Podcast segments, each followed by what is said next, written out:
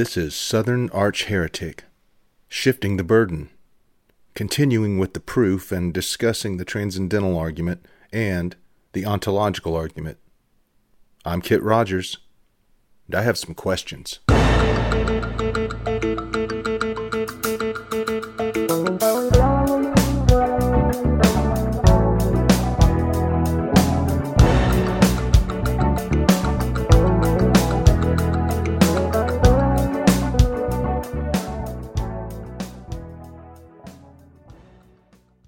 Welcome back to my Shifting the Burden series, where the proof for the existence of God is placed into a criminal trial setting, and the burden is on the believer to prove their case beyond a reasonable doubt. The non believer is presumed correct in our exercise. How does the evidence hold up? Let's explore it. We discussed the cosmological argument and the teleological argument in the past couple of episodes. In this episode, we will dive into the transcendental argument and the ontological argument. The transcendental argument. The transcendental argument, also known as the moral argument, asserts that science, logic, and morals ultimately must presuppose a personal God. The moral argument posed by Christian apologists is usually more focused on the moral aspect than logic or science, and states that nothing can be objectively moral or immoral without God to define it. The quote unquote proof is as follows 1. If God doesn't exist, then objective moral values don't exist. 2. Objective moral values do exist. 3. Therefore, God exists. I suppose the key word here is objective. Both theist and atheist philosophers have opined that so called objective moral values require a rule maker. Then again, our species has flourished partially as a result of our ability to live together in large numbers. It only makes sense that we would develop traits that aid in our ability to live together. Maybe that means we have evolved so that empathy and the general desire to avoid causing pain to another human has become a part of our natural human ethic. Maybe the evidence lies in the general consensus of modern people that stealing, raping, and murdering are terrible ideas. A large majority of the human beings on this planet that live predominantly in large groups would consider theft, rape, and murder bad or sinful or illegal or immoral. Where in more recently discovered cultures, which have been more isolated or were completely isolated, and in some modern, I use that term loosely, theocratic societies, rape and murder may still be viewed as acceptable violence or acceptable actions for retribution or at the very least not taboo, or horrifyingly unacceptable in the same way we view it. There are some interesting books and documentaries about the initial contact with some of the more recently, uh, you know, in the last 75 years or so, discovered indigenous tribes and the surprisingly, by most of our standards, violent behavior in those cultures. The point being that it appears that humans that live in groups, especially large groups, and or have exposure to other groups, tend to develop rules as a means by which to coexist. Our exposure and intermingling with other groups further define the rules of acceptable behavior. Many of the traits are arguably just learned means by which to survive and thrive within a group or within the circle of influence of a particular group.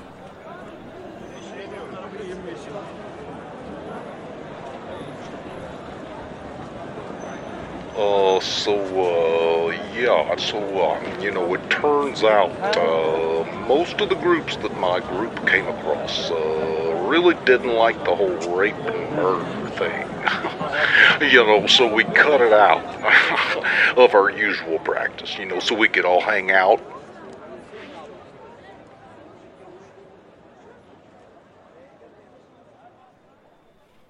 It is perfectly reasonable to believe that our brains have evolved to produce a certain balance of chemicals and electrical impulses that result in a natural empathy.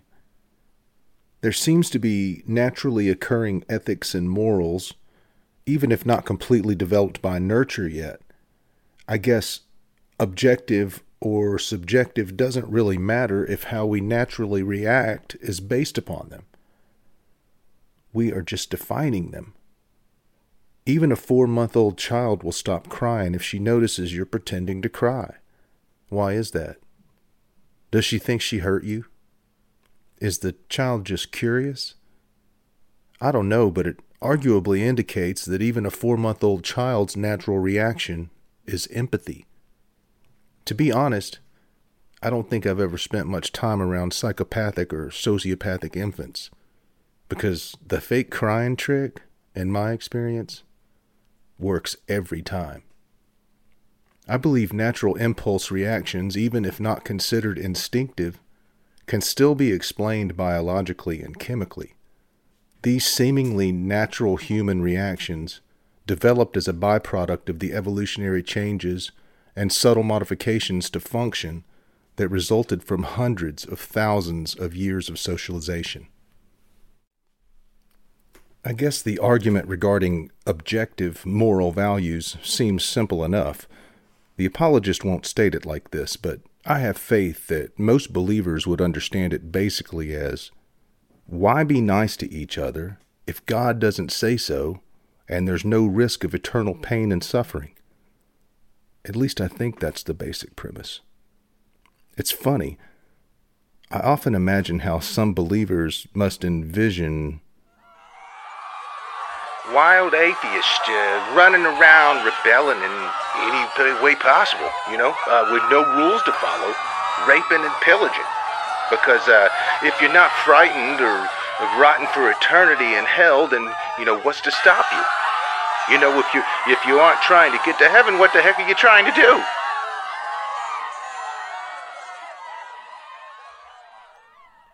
It's as if they believe that their faith is the force field that keeps them from turning wicked, and without it, there would be nothing to prevent them from the devil's temptation. I assume somehow it would instantaneously and without warning be inescapably and unavoidably tempting to rape and murder. Maybe that's not what believers immediately and consciously reflect upon or even really believe. At least I hope it's not. I've always thought that if the quest for admission to heaven or the fear of burning in hell is the only thing keeping you from committing atrocities, then maybe you aren't such a nice person. And if you are someone who needs threats of eternal damnation or even hopes of answered prayers in order to not rape, murder, and steal, pretty please believe whatever you need to, as long as it keeps you on your leash. Música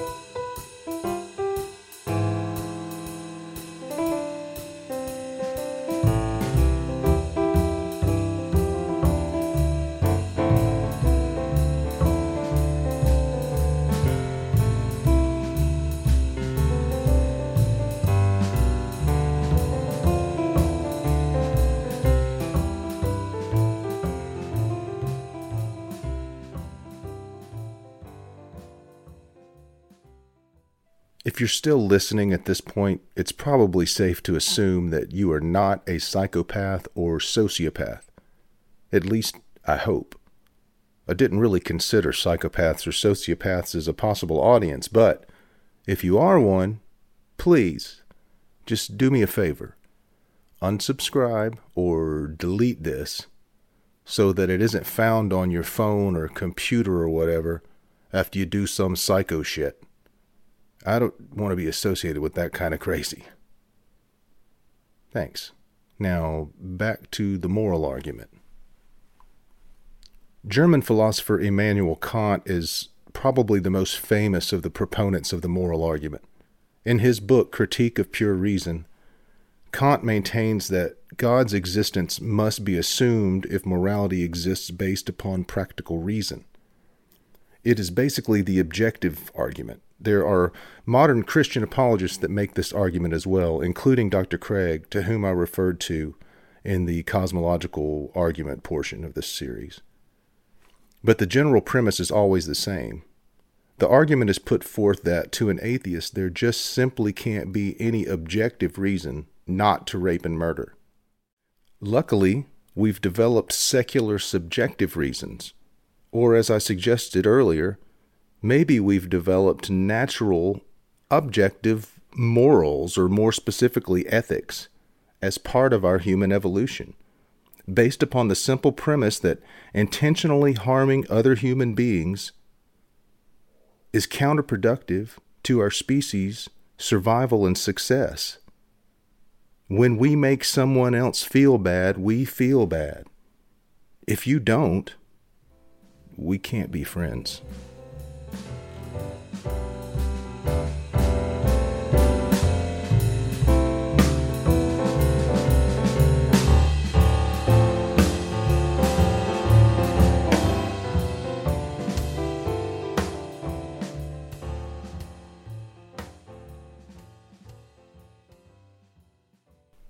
The ontological argument.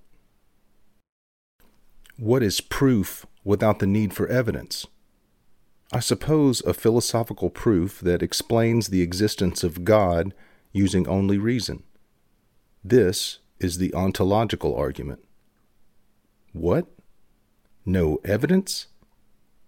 I'm not sure this argument holds much water when it comes to proof beyond a reasonable doubt in a courtroom, but it needs to be addressed. This argument, or philosophical proof, is not unique to Christians. Its history is as old, well, as, uh, you know, history. It exists outside of Christian apologist thought, but is still asserted in modern debates and writings by Christian apologists as a viable option. This is not a knock at philosophy as a course of study, academic field, or intellectual pursuit. I'm a fan. In order to address what I honestly find to be a bit confusing, and to express it in an orderly manner, I will try and lay some historical foundation for the argument, but will primarily focus on the Christian apologist's version. Again, I am a simplifier. This is a very complex philosophical postulation with many different approaches and tweaks including the modern day arguments put forward by Christian apologists, although the general premise mostly remains the same. That said, I trudge begrudgingly forward with an attempt to make some sense of this we don't need no stinking evidence argument without getting bogged down in the minutiae of a purely philosophical spat. The ontological postulate for the fundamental nature of existence was first proposed by Parmenides, or at least he's among the first of whom we are aware. Parmenides was a Greek philosopher that lived in a time preceding Socrates, best estimated around 515 BC. The hypothesis morphed in the 5th century BC through the philosophies of Anaxagoras and Leucippus, Leucippus is also credited with the first developed theory of atomism. It continued to evolve and develop through Plato and Aristotle. During the medieval period, many Christian philosophers began relying upon some of Aristotle's definitions to develop their own versions of the argument. One of the most famous and influential thinkers that addressed and criticized the ontological argument during this period was Thomas Aquinas. Old Tommy may be more easily recognized if I attach the Saint Thomas Aquinas moniker, although he wasn't canonized when he hypothesized.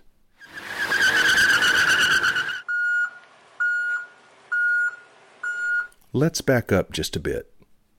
I mentioned St. Anselm of Canterbury in the opening statements portion of this series. St. Anselm was an Italian born archbishop and philosopher in the 11th century AD. He wrote in his Proslogion, around 1077, what would come to be regarded as the original formulation of the modern Christian ontological argument. He proposes a definition of God as that than which nothing greater can be conceived. The Bible says, The fool has said in his heart, There is no God. Psalm 14, verse 1, and chapter 53, verse 1. Can a fool be convinced of his error? St. Anselm proposed that even a fool can understand his definition of God. You know, that that than which nothing greater can be conceived. What's important is that what is understood exists in the understanding. He uses a painter analogy to explain his further logic and how he gets to the proven existence of God, so I think I'll try and do the same. As an aside, the painter analogy made me think of a close friend and colleague of mine. While cross examining a co defendant and accomplice witness that had already pled guilty in a murder case that we were trying, my friend called the prosecution's witness a liar to his face multiple times. After the prosecutor stood and objected, asking the judge to order my friend to cease from referring to the witness as a liar, my pal may he rest in peace, turned to the witness. If I paint, I'm a painter.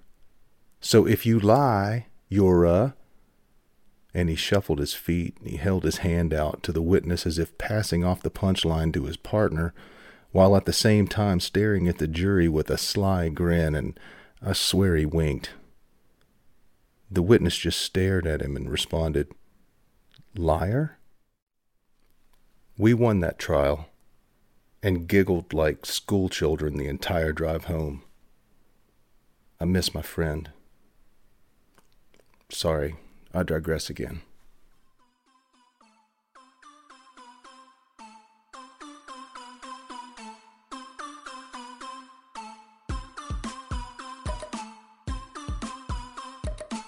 Paint me as I am, warts and all, Cromwell brave soul. Twere well if all the same would say, and artists aim their patrons' wish to obey. What signifies a wart, or e'en a scar? Leave both, skilled hand, and paint us as we are. The crow feet paint, the wrinkles on the brow, the hollow cheek, the form inclined to bow, the tear dimmed eye the hair well streaked with gray, the hardened hand begrimed with soot and clay. And if you use the seer's revealing glass, remember this all flesh is as the grass. Joseph Horatio Chant, 1915.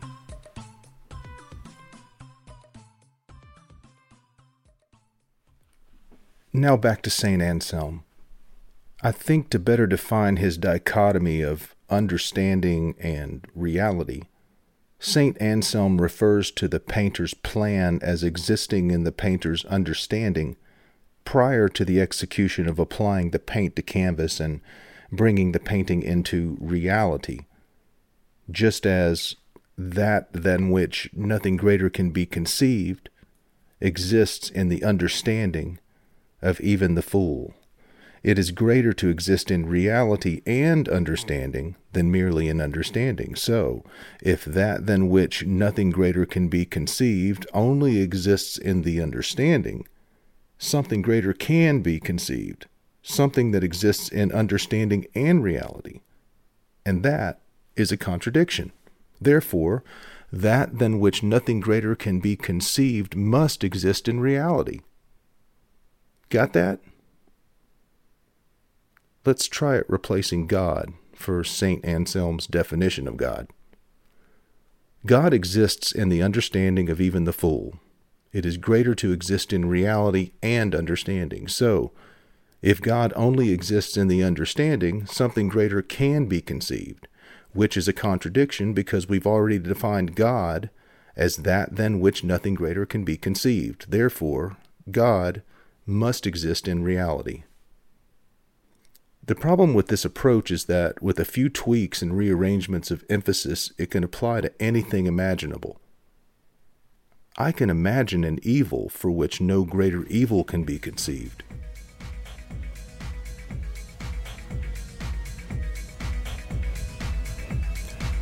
I can imagine an alternate universe where every individual's most ridiculous desire is fulfilled. Happiness and joy are served for breakfast every morning, where I get to do exactly what I want, where I, where I, when I, when I, when I. Rains cotton candy and jelly bean, jelly bean, jelly bean. It's never sticky, never sticky, and I can't get fat, get fat, get fat, get fat, get fat. I feel like St. Anselm, if he really put his mind to it, could philosophize that into reality for me.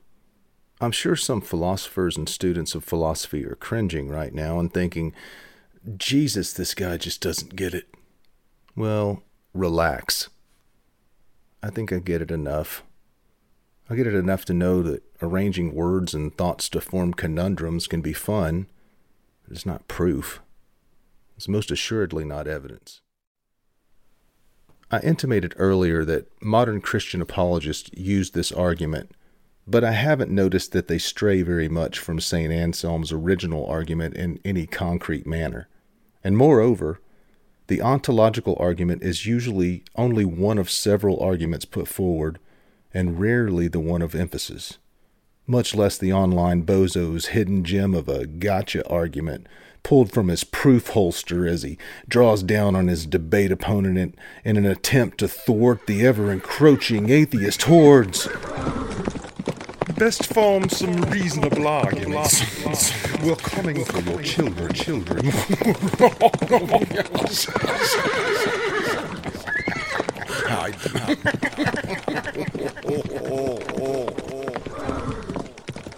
the atheist leader proclaimed as he galloped off on his snorting evil steed, maniacally laughing into the dark night. There seem to be more critiques of the ontological argument than commentary from proponents.